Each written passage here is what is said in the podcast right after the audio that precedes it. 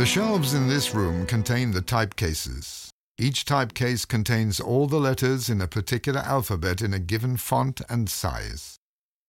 From here, the typesetter collects the type case he needs for a particular printing job.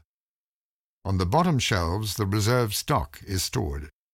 At the end of his life, Plantin possessed no less than ninety different fonts.